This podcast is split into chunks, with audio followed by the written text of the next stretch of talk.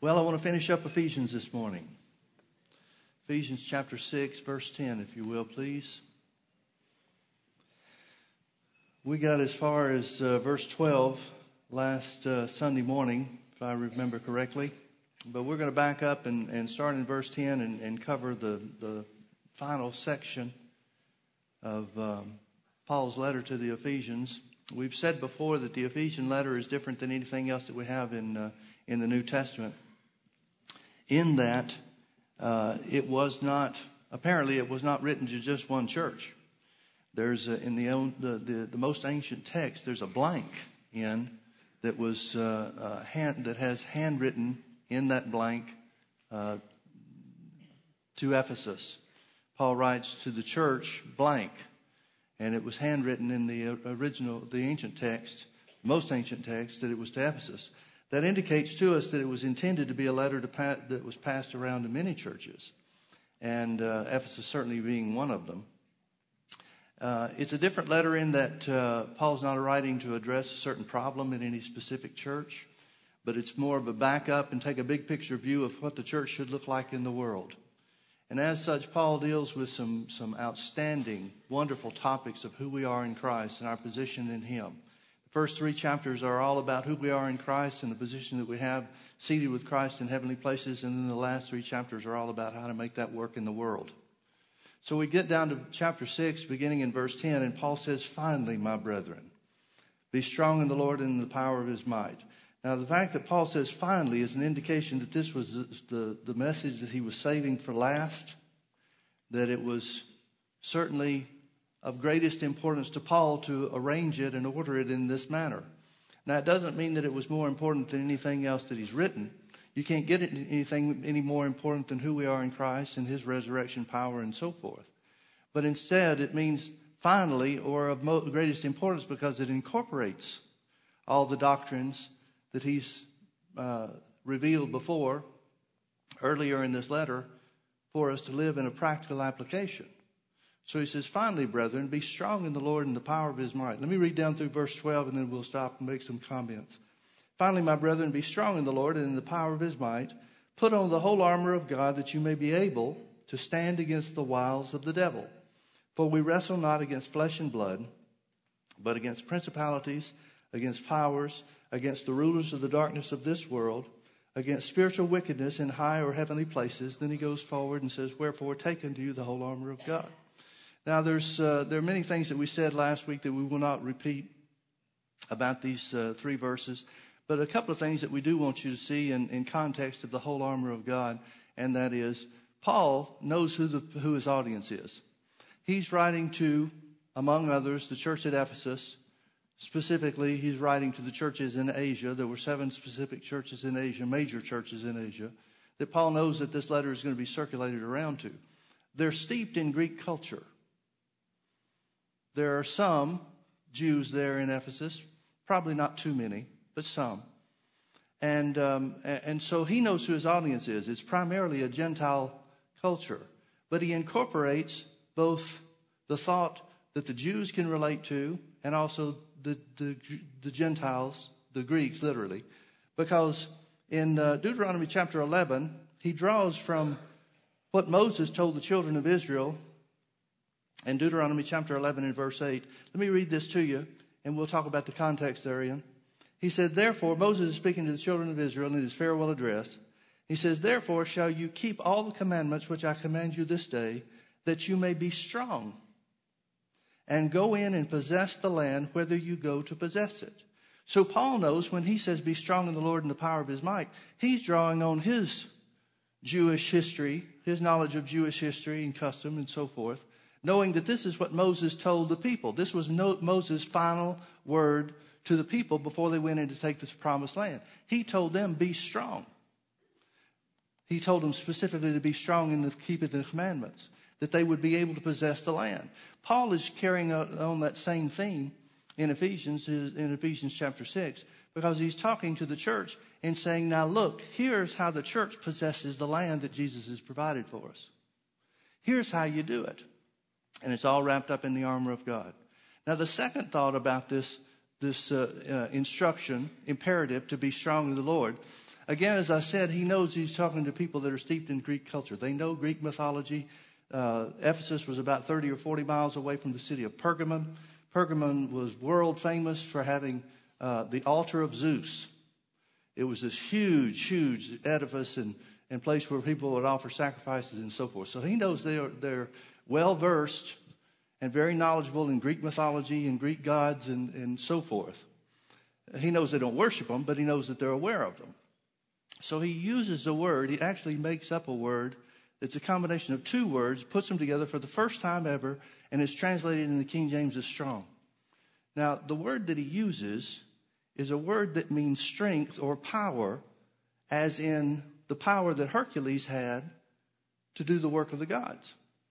You remember the story of the mythology, the, the myth of, um, of Hercules, how that he was born of Zeus and he was here on the earth. He had superhuman strength specifically to carry out the purpose of the gods, to, uh, uh, to attain certain, uh, well, I don't remember, the seven tasks or whatever it was of Hercules that he was supposed to do. He had superhuman strength and ability to do that. Paul makes, uses that word, and he knows the Greeks are going to understand what he's talking about. He uses that word and adds super to it.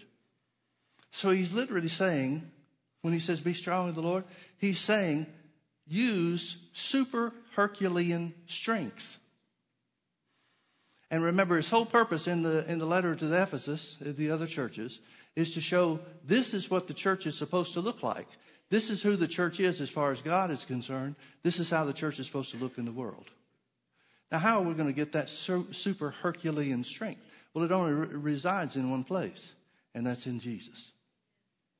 So he's literally saying, finally, brethren, most importantly, finally, use super Herculean strength that can only be found in the Lord Jesus Christ.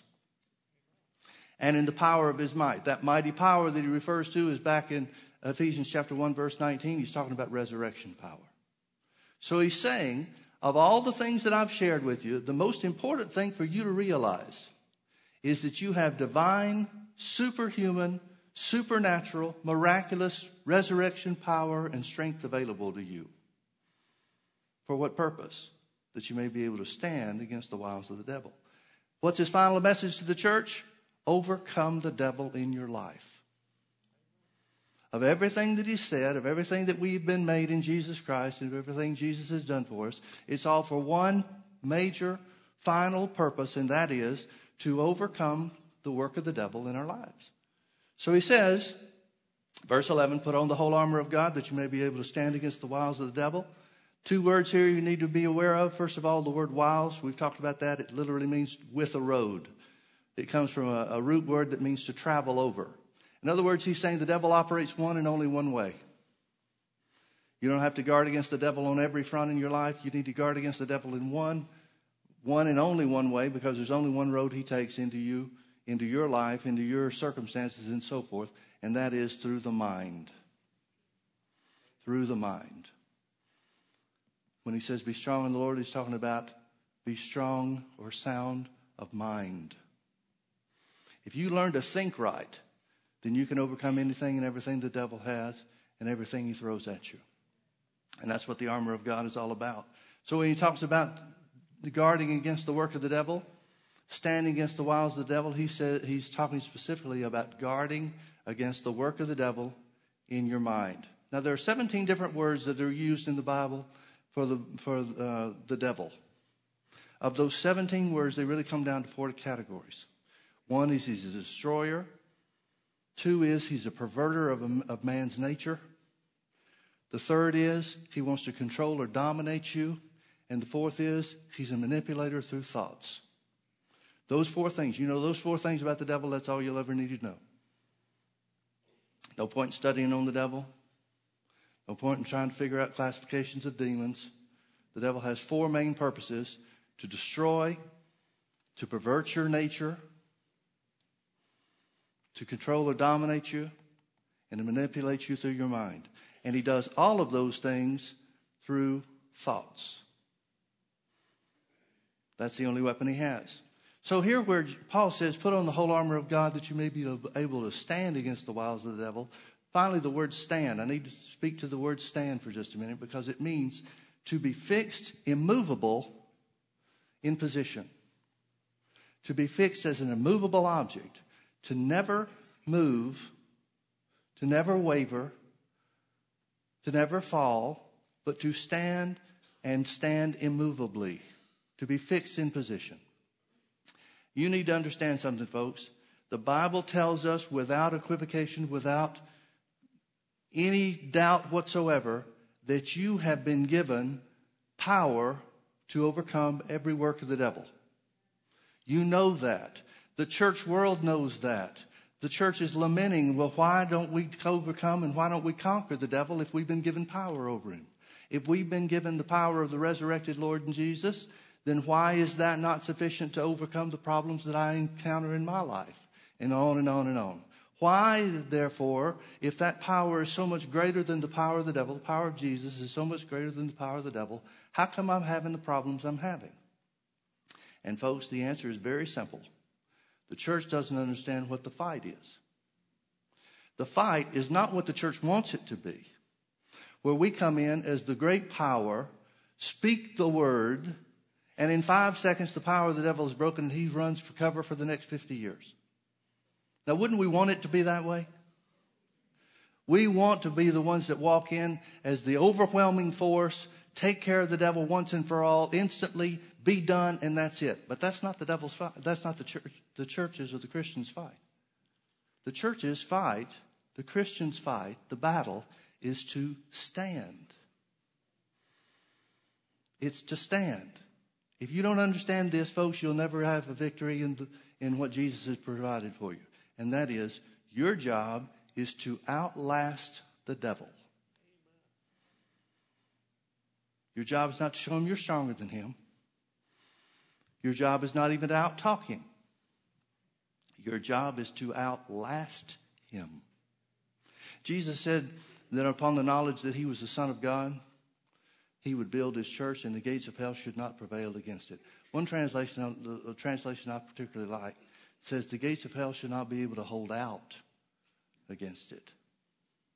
Folks, God's power is shown more rarely in instant manifestations than it is in long term results. Now, most everybody wants instant results. Most everybody gives up when they don't get instant results because they're so concerned about their feelings or their comfort they won't hold out. Now, that brings up another issue, and that is if, if the power of the church is greater than the power of the devil, why does the devil win so often? Because the devil has something that most Christians don't exercise, and that is discipline. If there's one thing that you can say about the devil that's positive, he perseveres. You know what the early church considered to be the greatest of the fruit of the Spirit? Long suffering. Long suffering literally means stick to itiveness. They understood that the real victory is in hanging in there, not giving up, no matter how you feel, no matter what it looks like, no matter what. To stay in there, hang in there, stand strong, stick to it. You do that, and the devil can't win. And that's what it comes down to. Being strong in the Lord and the power of his might is to rely on the Lord's strength in making a determination, a decision that you'll never quit. If you never quit, the devil can't win. You know why the devil wins so much in Christians' lives? Because we give up. So when Paul is saying, finally, brethren, be strong in the Lord and the power of his might, he's saying, here's how to tap in to that super Herculean strength that comes only from Jesus that resurrection power that's available to us. Stand. Stand. Put on the armor of God. There are tools, there are ways to think, there are things to understand that will enable you to stand against the devil's purpose, but the job is to stand. For we wrestle not against flesh and blood, but against principalities and powers and rulers of the darkness of this world and spiritual wickedness in heavenly places. A lot of times people want to talk about what's principality, what's power, what's the ruler of the darkness of this world. It doesn't matter. It doesn't matter. The issue is very simply this. The point of verse 12 is this. You're in a fight. It's not an earthly fight, it's not a fleshly fight. People are never your problem. And remember, the purpose that Paul is writing to is that here's what the church is supposed to look like in the world. In other words, the church shouldn't, shouldn't concern itself with trying to deal with people, because people are never the problem. The church should exercise authority, the power that's in the risen Lord Jesus Christ, to exercise authority over the evil spirits that are operating behind the scenes. Now, the word wrestle is an interesting word because Paul uses something he draws on the Greek culture again. The word wrestle is talking about the forms of, of physical competition that they undertook in those days. It's not like wrestling in our days. It's not like UFC fighting, where these big guys are throwing each other up in the air and stuff like that. These were usually fights to the death. There were no holds barred, no rules. You could do anything and everything to survive. And that's what Paul is saying. He's saying this is a mortal, spiritual conflict that never ends till you win.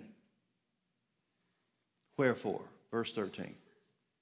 Wherefore, take unto you the whole armor of God, that you may be able to withstand in the evil day, and having done all to stand, stand therefore. Notice how many times he talks about standing. Standing. Standing. He says you're going to have to prepare yourself to stand, and then after you make preparation to stand, then comes the standing part. Outlast the devil. Folks, you need to go into every faith fight with the idea that this may not happen by next Friday. You need to go into every faith battle with the understanding that the Word of God is true. And because the Word of God is true, I'm never going to turn back on it. I'm never going to give up on it. And therefore, it will be exactly like the Bible says.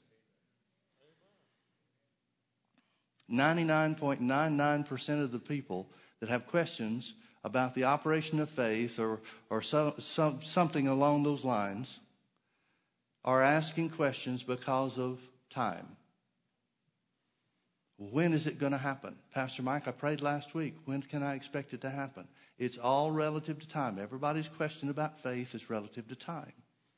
Because we want everything to happen instantly. I'm just like you, I want instant results. But we don't always get instant results. Well, what do we do then? Well, that's the real question. What do you do then? Real faith is not impaired or hindered by delay. Real faith recognizes that after the word of God is spoken, patience is necessary because faith and patience inherit or bring into reality the promises of God. So it all comes down to outlasting the devil. Terry Mize told me one time that T.L. Osborn said to him when he first went on the mission field, he said, Now, Terry, he said, There's one thing you're going to need to know when it comes to dealing with evil spirits and the work of the devil.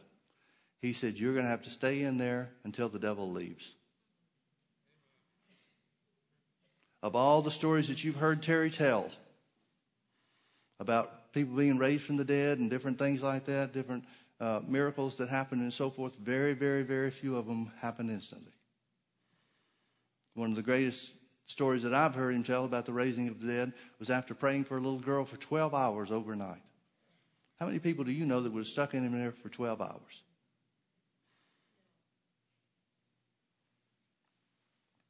After 12 hours, this little girl being stone cold dead for 12 hours, life came back into her body because he wouldn't quit. Terry told me himself, he said, The devil knows when I start working on something, I won't quit. He said, when the devil knows that, it's just a matter of time. And that is the issue. It's a matter of time. So he says, Wherefore take unto you the whole armor of God, that you may be able to withstand in the evil day, having and having done all to stand, stand therefore. In other words, there's a preparation to be able to be successful and overcome the devil. There's a preparation that's necessary. And he's going to tell you how to prepare. Stand therefore, having your loins girt about with truth. Having your loins girt about with truth. Now, folks, at the time Paul writes this, he's in under house arrest in Rome.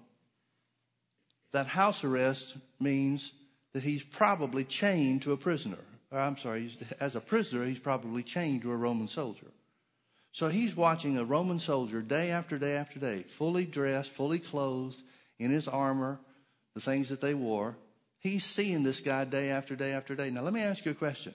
It says Paul was that way for two years in Rome, uh, two years after he got to Rome, besides the time that it took him to get there. You know, the shipwreck and all that other kind of stuff. What would you expect Paul to do with this guy? Now, they were on shifts, so it wasn't just one guy.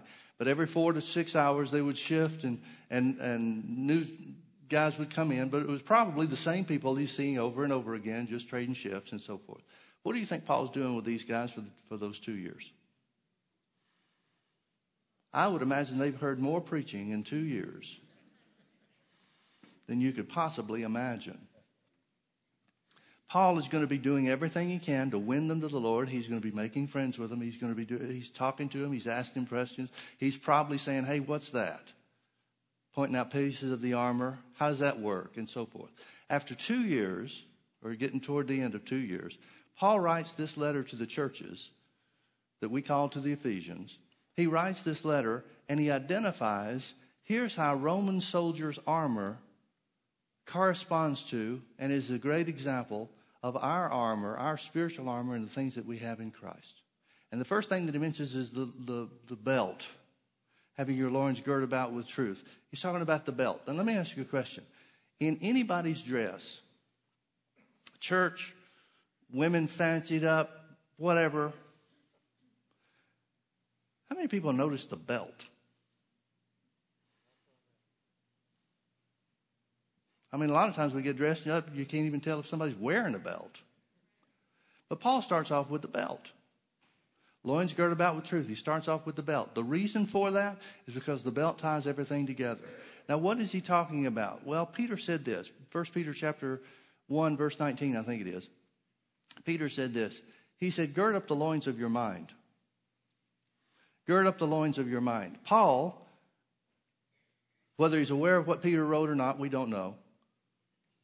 But Paul is directed by the Holy Ghost to, to uh, expand on that illustration. And what he's saying literally is let the truth of the Word of God dominate your emotions or guard your emotions. Now, folks, you need to remember something. The devil has only one road to travel, and that is through the mind. How does he try to affect your mind? He's really after one thing, and that is your words. He's trying to affect your speech. But there's only one road that he travels. And that one road that he travels is very simply this He will try to affect either your emotions or put thoughts in your mind for the purpose of affecting your tongue, directing your tongue. He's after your words. Why? Because words are the exercise of authority and dominion. So if he can get you saying the wrong things instead of saying what the Bible says, he can defeat you. And that's the only way he can defeat you.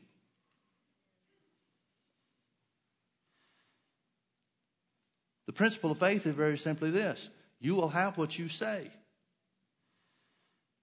So if you look around in your life, and you don't like, like what you have, all you got to do is change what you're saying. Now, that discounts the standing in faith for things that you're believing for and so forth and just haven't materialized yet. I get that. But the rule is you have what you say. So, what is the devil after? He's after your words. So, how does he try to get to your words? Through circumstances affecting your emotions and your thoughts. It's the only way he has. It's the only work he can do. So, Paul starts talking about this loin belt of truth. In other words, he's saying, let the word of God, the truth of God's word, be the foundation and, and, and tie everything else together. The belt tied the other pieces of armor together.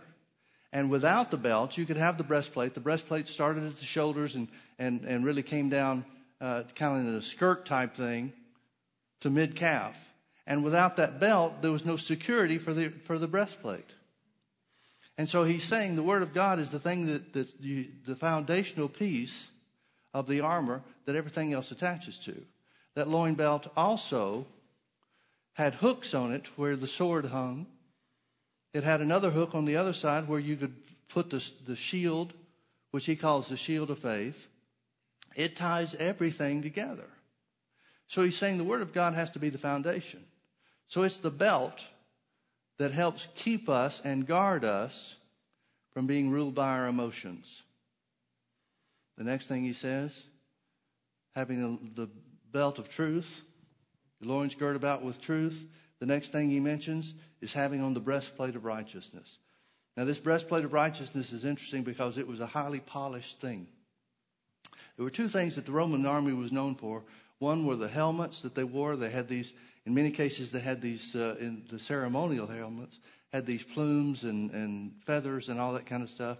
And, uh, and that wasn't the case for, uh, for the battle helmets. But the battle helmets still were ornate pieces of armor that guarded their heads. And the second thing was the, the breastplate. The breastplate were, were carved, they were engraved pieces of, of usually brass. And they say, I don't know anything about it personally, but they say that the way that the breastplate was constructed, it had movable pieces. It wasn't just one big piece of metal. It had movable pieces that kind of slid over uh, one, on top of one another. And as a result, it polished this thing to a real bright shine. In fact, they say that in uh, certain battles, when the sun was positioned just right, the, the Roman armies would just put down their shields when they were in the distance, would put down their shields and let the sun reflect off of their breastplates. And in many cases, it would blind the enemy, temporarily blind the enemy, but it was always a sign or a symbol of who they were and that it was intended to strike fear and terror into the hearts of their enemies. So, where it talks about the breastplate, putting on the breastplate of righteousness, it's very simply saying this. Now, remember, all these are, are things that we're to understand. When it says put on the breastplate of righteousness, I've seen people get up in the morning and, and go through the motions where they're really putting something on and stuff like that. Well, that's crazy. I mean, if, if they think it works for them and they want to keep it going, more power to them. But it's, it, that's nuts. Because what it's saying is have an understanding of righteousness. Have an understanding of righteousness. Have an understanding that you're secure in the Lord Jesus Christ. Nothing can affect that security. He's always on your side. He's with you. He's in you. He's recreated you in His image. You are the very nature of God yourself. God can only be for you, can never be against you. And because you're righteous, there is no work of the devil that can stand against you. That's what it's talking about. It's talking about having an understanding of who you are. Understanding who you are understanding who you are. Now, the fact that he uses the breastplate of righteousness is a symbol or an illustration that it guards the center of man. The center of man's being. Well, that's where you've been made righteous, is in the center of your being. You were spiritually recreated, recreated in the righteousness of God. And as a result, that's who you are. That's not just what you do. Hopefully, it is what you do, works of righteousness, but it's who you are. It's your nature. And that nature will never change. That nature will never change. Uh, now, some you say that, and some people say, "Oh, Pastor Mike, you're saying that once you're saved, you can't ever get out."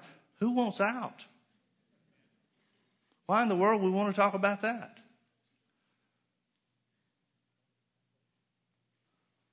That's what I mean by your nature will never change. He'll never leave you nor forsake you. Yeah, but aren't there things that a person can do to get out of the family of God? Yeah. But why should we concern ourselves with that? Who wants out? We'll say a prayer right now. It's silly.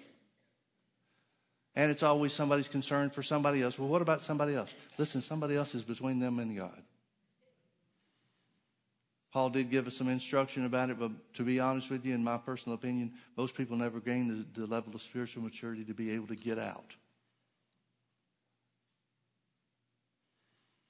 I know the devil torments some people with certain things, but I've never found anybody that was spiritually mature enough to, re- to who really wanted out. So he says, having two things he mentions. First of all, the truth of God's word. The foundation is God's word of truth. And secondly, he said the breastplate of righteousness. Now, these are things that you're supposed to guard your mind. They're supposed to guard your mind. How many times has the devil tried to tell you you're not worthy of whatever you're trying to attain from the Lord? Well, righteousness does away with that. He'll tell you, well, you've been such a bad guy and, and you made a mistake last week and whatever the case is. Well, that doesn't have anything to do with who God is. I'm the righteousness of God in Christ Jesus, even if I messed up this morning before church. And me messing up this morning before church wouldn't change the fact that I am righteous in God's sight. I've been created as, as a righteous spirit. And my behavior or a mistake or a slip up doesn't change that. That's what Paul is saying that he should that he wants the church to understand if you're going to walk in victory over the Lord. So many people are robbed of what really belongs to them because they're listening to the devil telling them that they're not worthy to have it. Can I make a suggestion to you folks? If the devil's hounding you in that, that regard, go ahead and agree with him. You're right, Mr. Devil. I'm not worthy of that. But I'm not trying to get it based on who I am. What I have is the righteousness of God in Christ Jesus. How's he going to answer that? He has no defense for that. Next, he mentions having your feet shod with the preparation of the gospel of peace. Please notice he doesn't say having your feet shod with the gospel of peace. He says having your feet shod with the preparation of the gospel of peace. Now, these words are a little blind to us from the, uh, from the English translation. And, and we don't know too much about Roman soldiers and their armor and so forth. But when a Roman soldier was going out to battle, he had shoes that were, that were almost like boots. We think of the Roman soldiers with the little uh, leather straps that kind of wind up around the calf and so forth. Well, those um, were certainly used in cities, but they were not used for battle. The Roman soldier's shoes were kind of like a boot in that it had a shoe piece, but then it also had what were called greaves, which were metal pieces that came up on the, the front and the rear of the leg, almost to the knee. And so when he's talking about these shoes, he's talking about the, the weapons of war that protect the leg. You could well understand that if a Roman soldier went out, he could be decked out in, in the shield and the breastplate and all the other um, elements of armor and so forth. But if his legs are uncovered, quit aiming for his head, hit, his, hit him below the knee. Once you hit him below the knee, he's down, you got him. So they would never go out to battle unprotected like that. They would wear these things, these shoe type things with greaves, and these shoes had metal spikes in the bottom. Now there are differences of opinion what the metal spikes were for. Some people say that uh, that they sharpened these spikes, and and uh, almost every Roman soldier went uh, out into service with a slave. And these slaves were responsible for maintaining the armor and taking care of the, the daily duties and so forth. And some people say and, and there's some historical evidence to back it up. I don't know if it's reliable or not, but uh, they say that some of these soldiers would have their slaves uh, sharpen the spikes. Because if you could get somebody down, you could well understand that the sharpened spike on the bottom of your shoe would do them in. That also has a pretty scriptural application when the Bible talks about the devil being under your feet. Being under your feet. But at any rate, these spikes were certainly beneficial for traction. And that's what it really means where it says your feet shod with the preparation of the gospel of peace. The gospel of peace is twofold. One is the peace of God can be your guide and keep you in peace. The Bible talks about the peace that passes understanding. There are sometimes when a supernatural peace will cause you to have joy and be settled and, and, and be calm in the midst of a great trial or a great storm. That's a supernatural peace that's available to us because we are in Christ Jesus. And that peace of God will rule and reign when you focus your life on the Word, when you let your emotions be dominated and ruled by the Word of God instead of by circumstances. But the other part of the peace of God is that, that we have peace with God. The Bible is very specific and very detailed about the fact that we have peace with God. The fact that he's talking about shoes is talking about motion, it's talking about wherever you go. So it's saying God's with you and God's on your side no matter where you go. And that peace can guide the steps that you take in life. So where it says feet shod with the preparation of the gospel of peace, how do we get that peace to govern and operate in our lives wherever we go and whatever we do? Well, the answer is very simple. It has to do with your feet shod with the preparation of the gospel of peace. And that literally means to be bound up tightly. To be bound up tightly so that you're always standing on a firm foundation. That's what having your feet shod with the gospel of peace is about, or shod with the preparation of the gospel of peace. It's talking about the tightness that they're bound with, that those shoes are bound with, so that your steps in life are sure and ordered and certain. Sure and ordered and certain. Next, he mentions another piece. He says, above all, taking the shield of faith. Now, above all, there's several different translations on that. One uh, translation will point out, or, or, some translations will point out, that Paul is saying that this is the most important piece of the armor. But that doesn't seem to make sense because without the loin belt of truth, without the truth of God's word, you can't have a shield of faith anyway. So above all may mean and probably means overall. Now, there are different words that Paul uses that are available in the Greek language where shields are concerned. Roman soldiers had two shields. One was a small round shield that they used for ceremonial purposes. It's the one you see that's, that's about the, the circumference or the diameter of, of the uh, elbow to, to wrist. And they'll use that in those sword fights. And you see those sometimes in the gladiator movies and, and that kind of stuff. That's not the word Paul uses here. The word for shield here literally means door. And it was a shield that they carried that was about the size of a door. Now, the importance of that is you can hide behind it. There's no part of you that's exposed with a shield that size. Now, the shield, notice what the shield of faith it does. It says, above all or over all, taking the shield of faith wherewith you may be able to quench all the fiery darts of the wicked. The fiery darts of the wicked were just like we've seen in some, some movies and so forth. Uh, the movie Gladiator is a real good example, where they would take these these catapult trebuchet things and and uh, launch these uh, jars or containers of oil and so forth, and they would light them, and when they hit, then they would spread and splash incendiary fluid and so forth. They do the same thing with arrows. They tip arrows, uh, dip arrows, the tip of arrows into these things, and shoot these flaming arrows at the enemy. Well, what are they going to do? These shields were not made of metal, they were made of leather.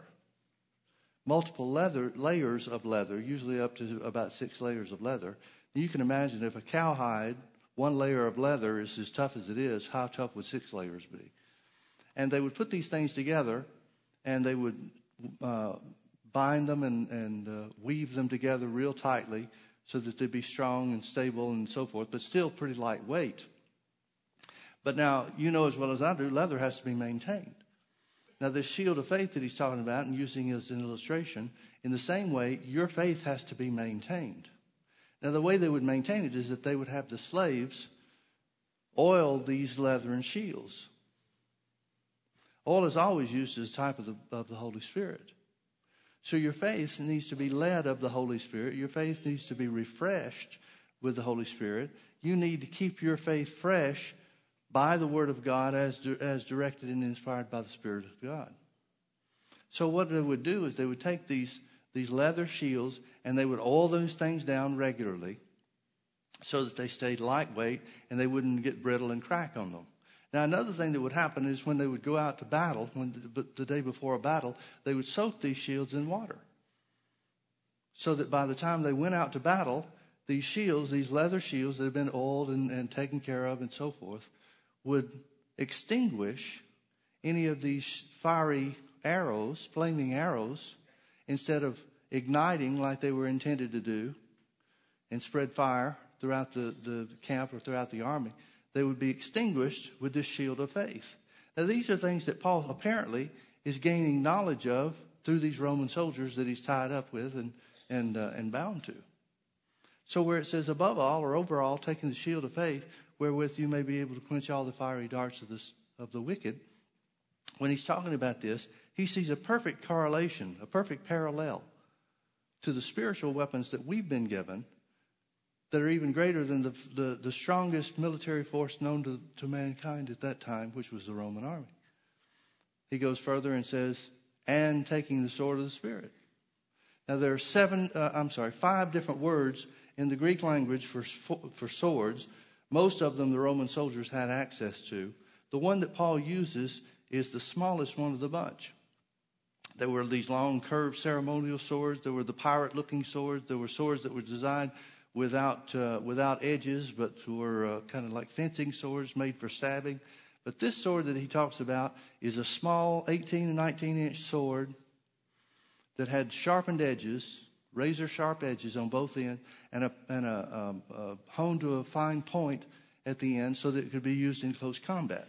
Now, historical records tell us that when the, Romans uh, invented this sword, and when this sword was invented, the, um, uh, they first went out to battle. They equipped the army with them and first went out to battle. The enemies, they drew their swords, and their enemies started laughing at them because they had these great, big, old, long swords. You know these these medieval-looking things, knights of the round table type stuff that would take all day long to swing, and that kind of stuff. You know, I mean, you ever made contact, and, and whatever you made contact with is done. That's for sure. But they came against the, the Roman army, and all of a sudden, the Roman, the Roman army is movable, is much more mobile. Uh, they can they can swing and yield, wield these swords much easier, and they just cut through their enemies like crazy. Well, after one battle and using these swords, the rest of the world fell in fear to this special new sword, and everybody rushed to, to create the same thing and so forth. Well, that's what Paul is talking about. It's a small two edged sword. And he says, taking the sword of the Spirit, taking the sword of the Spirit.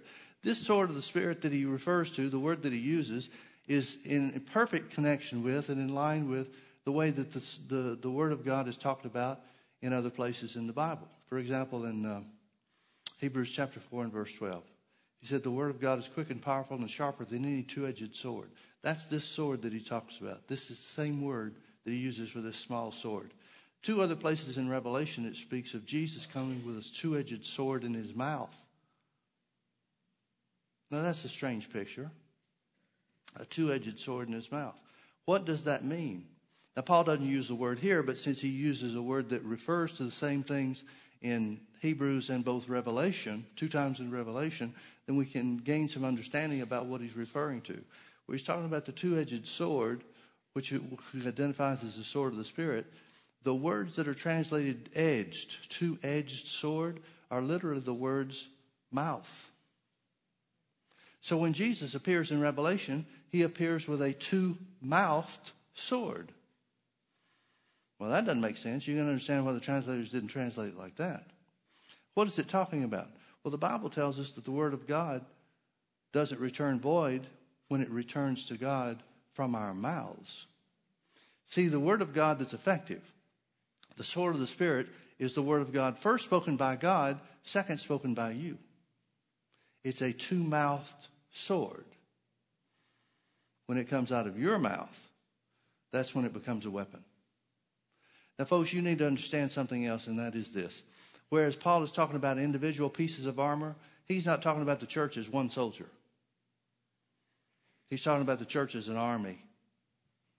So if we're standing here fully clothed with the armor of God, fully equipped, ready to go,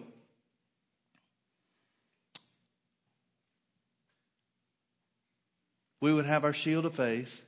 Well, let me, I missed a piece. Let me finish the, the pieces before I say this. I think it'll make more sense. Finally, the last thing he mentions is the helmet of salvation. Take the helmet of salvation. I skipped over that and the sword of the Spirit, which is the Word of God. What's the helmet of salvation? The helmet of salvation was very simply this it was a metal fitting over the head to protect you from losing your head, literally losing your head an understanding of who you are in Christ Jesus will keep you from losing your head in the middle of adversity. is to guard your mind. is to keep you thinking rightly. Remember, that's the only road the devil has is in your mind, is in your thought life. He'll use circumstances to influence your thoughts. For what purpose? He's trying to gain access to your words. He knows what many Christians don't know, unfortunately and that is our words govern our lives. Your authority in Christ Jesus is reflected by the words that you speak. So, as I began to say, Paul's not talking about the church being one soldier. when the Roman armies would go out, they would go out shield to shield, these door sized shields. On the front line, it would look like just one solid shield. They'd hook them side to side. And so it would look like one, long, one barrier. But what's the guy behind me? If I'm on the front line and I've got my shield out, what's the guy behind me doing with his shield? Well, in times of battle, when the, the enemy would uh, shoot arrows and stuff like that, the second row would take their shield and put it over the heads of the first row. And then the guy behind them would put their shields over there. So now you've got an enclosed protective barrier all the way around. And this is what Paul talks about that the Word of God and who we are in Christ and the spiritual armor, the spiritual equipment that we've been given will do to protect us from all the work of the enemy. For what purpose? Verse 18. Forgive me for running through this, but they took my time earlier in the service.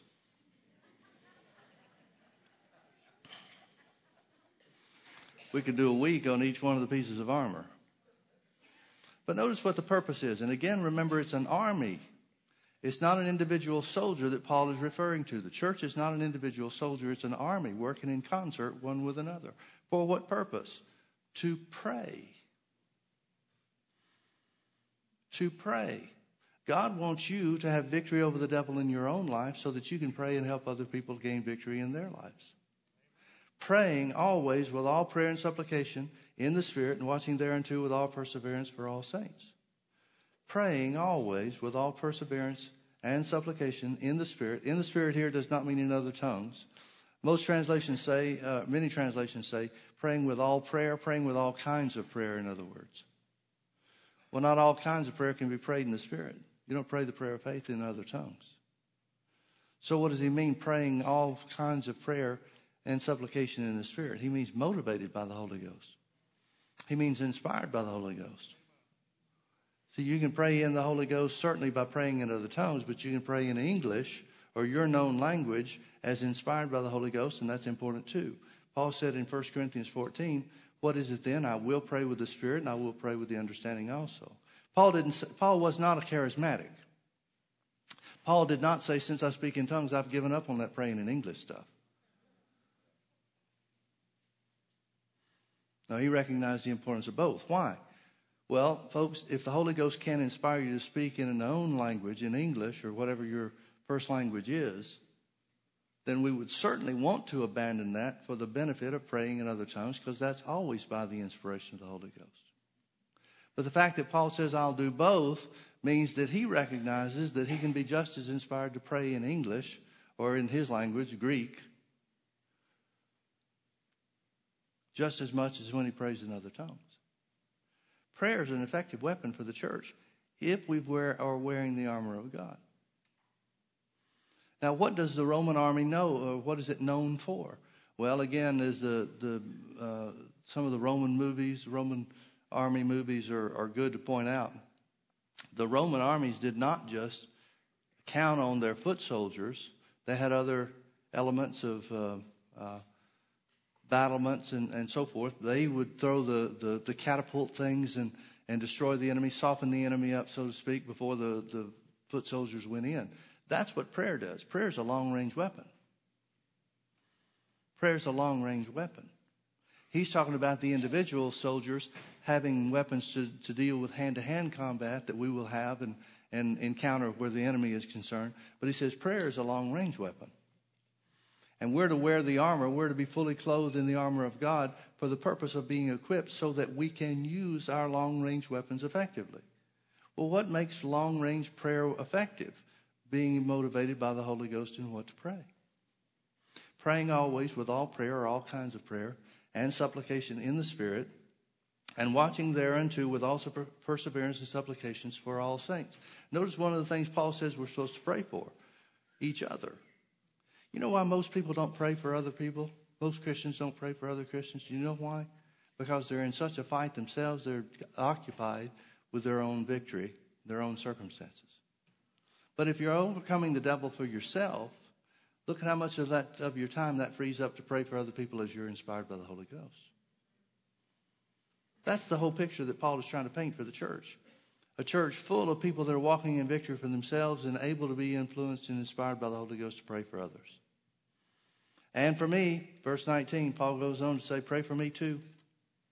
And for me, that utterance may be given unto me, that I may open my mouth boldly to make known the mystery of the gospel, for which I am an ambassador in bonds. He's talking about being in prison in Rome. For which I am an ambassador in bonds, that therein I may speak boldly as I ought to speak. Now, can I ask you a question?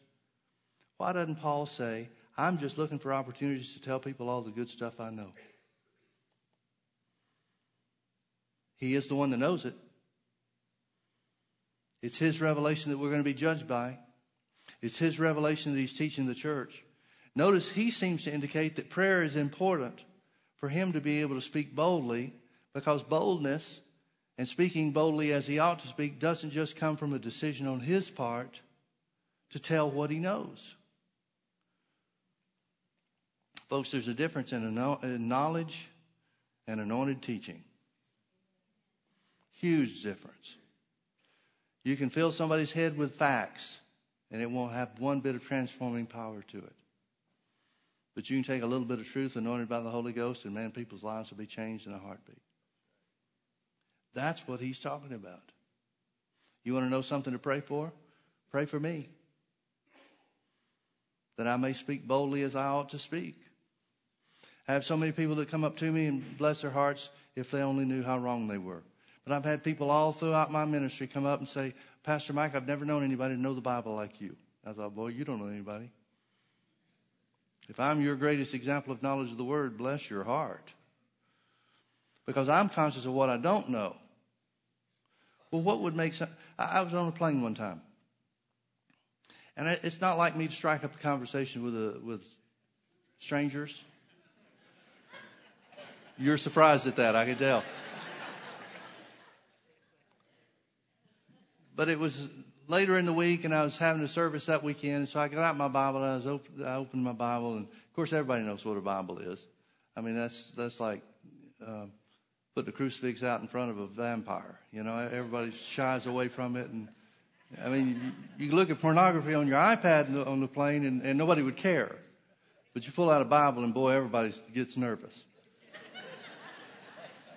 so anyway, I had my Bible out on the tray table, and so the guy started talking to me a little bit, and he said, uh, "He said, I see you're reading your Bible." I said, "Yes, I am." He said, uh, "Are you a preacher?" I thought, "Isn't it interesting that you got to be a preacher if you're reading your Bible?" I said, "Yeah, as a matter of fact, I am." So we got to talking a little bit and and, and so forth, and he said. Uh, uh he he found out what kind of church we we uh, were and that we were spirit filled and so forth. And he said, uh, he said, You know, I've been going to church all my life. And he said, I, I sought after the baptism of the Holy Ghost one time. He said, I prayed for it, but I didn't get it. He said, and, and ever since then, I just kind of lost interest and haven't really been back to church much and so forth. He said, What do you think about that? And I said, Well, only thing I know is that Jesus said, If you, being good parents, know how to give good gifts to your children, how much more shall your Heavenly Father give the Holy Spirit to them that ask Him? He said, Yeah, I, I know that was there. Yeah, no. I hadn't thought about that in a long time. So he got around to asking me something else. Well, what about this? I said, Well, all I know, and I quoted that verse of Scripture again. I must have quoted that verse of Scripture to him over the next 30 minutes five times. Finally, after that fifth time, he said, Man, you know more about the Bible than anybody I've ever seen. I've given him one Scripture five times. My point is very simply this, folks. It's not just about knowledge. It's about spirit led and spirit anointed knowledge. That's what Paul's praying for. He's not even praying that God would give him more knowledge. He's not saying, Pray for me that God will show me even more than I've ever seen. He's saying, Pray for me that I'll be able to speak boldly, that utterance will be given to me, that I may be able to speak boldly as I ought to speak. I, uh, when you look at the early church in prayer, you'll find out that a lot of their praying was occupied with boldness. Grant unto your servants boldness, they prayed in Acts 4, that we may speak your word by stretching forth your hand to heal, and that signs and wonders may be done in the name of the Lord Jesus Christ. You want to know something to pray for? Pray for boldness. Pray for boldness. So many times people think, well, I, if I came up on somebody that needed Jesus, I wouldn't know what to say. Of course, you know what to say. You just need the boldness to say it. You know how you got saved. Tell them that. Everybody knows what they need to know to help somebody else, at least on that level. We just need boldness to do it. So Paul said, praying always with all prayer, all kinds of prayer and supplication in the Spirit, motivated by the Spirit, and watching thereunto with all perseverance. Nothing works very well if you don't stay with it. With all perseverance and supplication for all saints. And for me, pray for me, that utterance may be given unto me, that I may open my mouth boldly to make known the mystery of the gospel, for which I am an ambassador in bonds, that therein I may speak boldly as I ought to speak. What does Paul say that the church's position in the world should be? One of victory and moving forward to speak boldly in the name of Jesus. That's what the church is supposed to look like to the world. That's the whole point. That's the whole purpose. There's not 50,000 messages or 50,000 purposes or 50,000 uh, um, assignments that the church has. It's only one. Walk in victory for yourself and be ready to speak boldly to help somebody else. That's it. That's it. Pray for others, help them along the way. Like I said, praying for others is pretty a rare occasion if you're not walking in victory for yourselves. But that's what the Bible says belongs to you. But, folks, if you're going to walk in victory, you're going to have to outlast the devil. Paul finishes up with just some minor closing words. But that you may also know my affairs and how I do. Tychicus, my beloved brother and faithful minister in the Lord, shall make known to you all things. It's exactly what he said to the Colossians, which, which causes us to know that he delivered both letters at the same time whom I have sent to you for the same purpose, that you might know of our affairs, that he might comfort your hearts. Peace be to the brethren in love with faith from God the Father and the Lord Jesus Christ. Grace be with all them that love our Lord Jesus Christ in sincerity. Amen. Paul finishes up by saying, very specifically, the thing that is most important for you and for the church world at large is to walk in victory over the devil for yourself so that you can pray from a position of being seated with God, uh, with Jesus at the right hand of God the Father, so that your prayers may be effective to win the world. Let's pray. Father, thank you so much for your word. Thank you that you've equipped us with everything that we'll ever need to overcome the devil and everything and every attack that he makes. We thank you, Lord Jesus, that the victory is ours, and this is the victory that overcomes the world. It's even our faith. I pray, Father, that you would grant us patience, that we would stick to it, that we would hold fast to those things which we believed, that we would not cast away our confidence, Father, but rather that we would be strong in you, immovable, resisting the devil on every hand. For your word says that if we resist the devil, he will flee from us. Father, I thank you for causing us to know that we are the righteousness of God in Christ Jesus, that your word never fails, that the truth of your word is a sure foundation for us to stand upon, that we have peace with you and that we can be led by peace in every circumstance and situation. Father, thank you for the helmet of salvation, for guarding our minds as we renew them to your word. And Lord, we thank you so much for the sword of the Spirit, the word that works when we speak it when we speak your words, Father, it's like a sword that takes apart the enemy's plans and defeats him on every hand. Father, make us a praying church. I ask you, Father, that 2016 would be a year of prayer more than ever before. That we would commit ourselves to pray. We com- would commit ourselves to being motivated to pray by the Holy Ghost. That we would pray God given prayers not selfish prayers, but God given prayers, God directed prayers, so that the work of the Lord would be done. Lord, give us boldness to speak your word by stretching forth your hand to heal. And that signs and wonders would be done in the name of thy holy child Jesus. Give us boldness, Father, to speak boldly as we ought to speak. We don't need opportunities to speak, Lord. We just need boldness to step into those opportunities.